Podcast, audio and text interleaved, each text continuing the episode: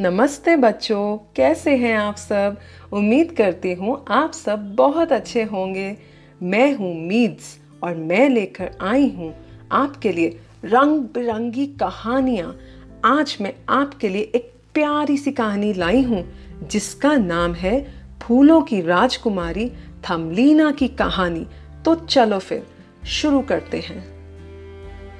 बहुत समय पहले की बात है, एक महिला अकेली रहती थी, उसकी कोई संतान नहीं थी, वो बेहद निराश हो गई थी और एक रोज वो एक परी के पास जाती है। उस परी ने उसे बीज दिया और कहा, घर जाकर इसे गमले में लगा देना। उस महिला ने वैसा ही किया। जब वो सुबह सोकर उठी तो उस बीज में से सुंदर जादुई फूल ट्यूलिप उग चुका था। ट्यूलिप की एक पंखुड़ी अध खुली थी। उस महिला ने उस पंखुड़ी को चूमा तो वो पूरी तरह खुल गई और उसमें से एक बेहद सुंदर और प्यारी सी लड़की निकली। वो लड़की बहुत ही नाजुक थी, एकदम फूल की तरह, और वो इतनी छोटी थी कि उस महिला ने उसका नाम थमलीना रखा, क्योंकि वो अंगूठे के आकार जितनी ही थी, उस महिला ने कहा मैं तुम्हारी माँ हूँ और मैं तुम्हें बहुत प्यार से रखूँगी। थमलीना भी बेहद खुश थी। वो फूलों के बिस्तर पर सोती और उसकी माँ उसका बहुत ख्याल रखती। एक रोज वो खेल रही थी तो एक मेंढक की नज़र उस पर पड़ी। उसने सोचा, ये लड़की तो बहुत ही सुंदर है। मैं अपने बेटे की शादी इससे करवाऊँगा। वो थमलीना को उठाकर ले गया।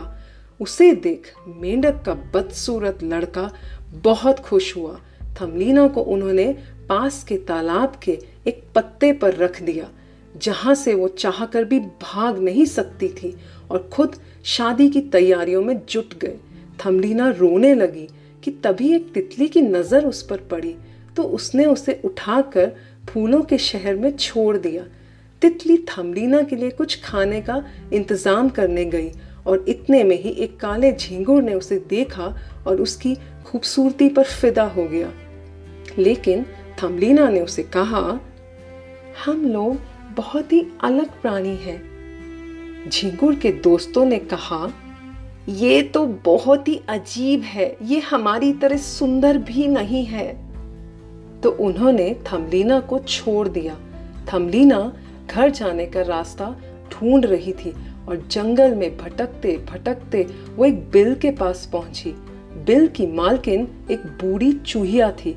उस चूहिया ने थमलीना को आसरा दिया, लेकिन बदले में उसे घर के सारे काम करने को कहा।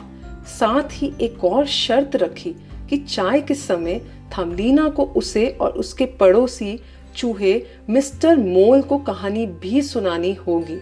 इतने में ही वो पड़ोसी चूहा मिस्टर मोल आया और उसने थमलीना को देखा। थमलीना पर उसका दिल आ गया। मिस्टर मोल ने बूढ़ी चूहिया को कहा कि उन्हें एक नया घर देखने चलना है तो वो थमलीना को भी साथ लेकर चल दिए। रास्ते में थमलीना ने देखा कि एक चिड़िया घायल अवस्था में बेहोश पड़ी है। थमलीना ने उसकी मदद करनी चाहिए तो दोनों चूहों ने कहा इसे मरने दो, इसकी क्या मदद करोगी? पर थमलीना का दिल ना माना। उसने चिड़िया को खाना खिलाया, पानी पिलाया। उसके घाव पर वो रोज मरहम लगाती। एक दिन मिस्टर मोल ने अपने दिल की बात बूढ़ी चूहिया को कही कि वो थमलीना से शादी करना चाहता है तो वो बेहद खुश हुई।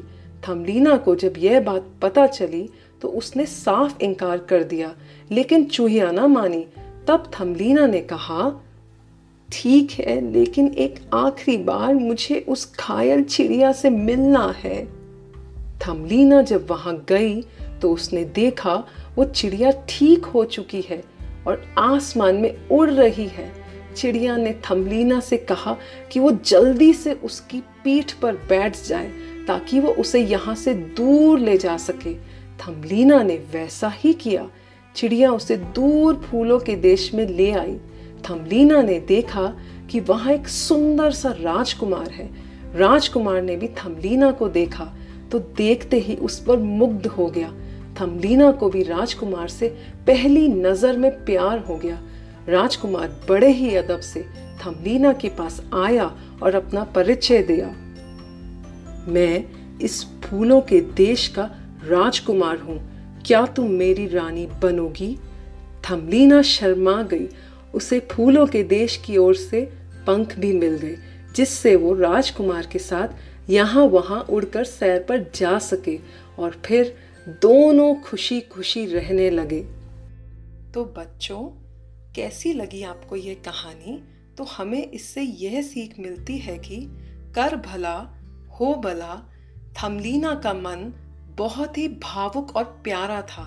इसीलिए इतनी परेशानियों के बावजूद वो अपने मुकाम तक पहुँची। उसने दूसरों की मदद की तो बदले में उसे भी मदद मिली। साथ ही उसने अपनी बहादुरी और समझदारी नहीं छोड़ी। आशा करती हूँ आपको बहुत मज़ा आया होगा। थैंक यू सो मच अगली बार मैं आपके लिए एक और रंग बिरंगी कहानी लेकर आऊँगी। बाय।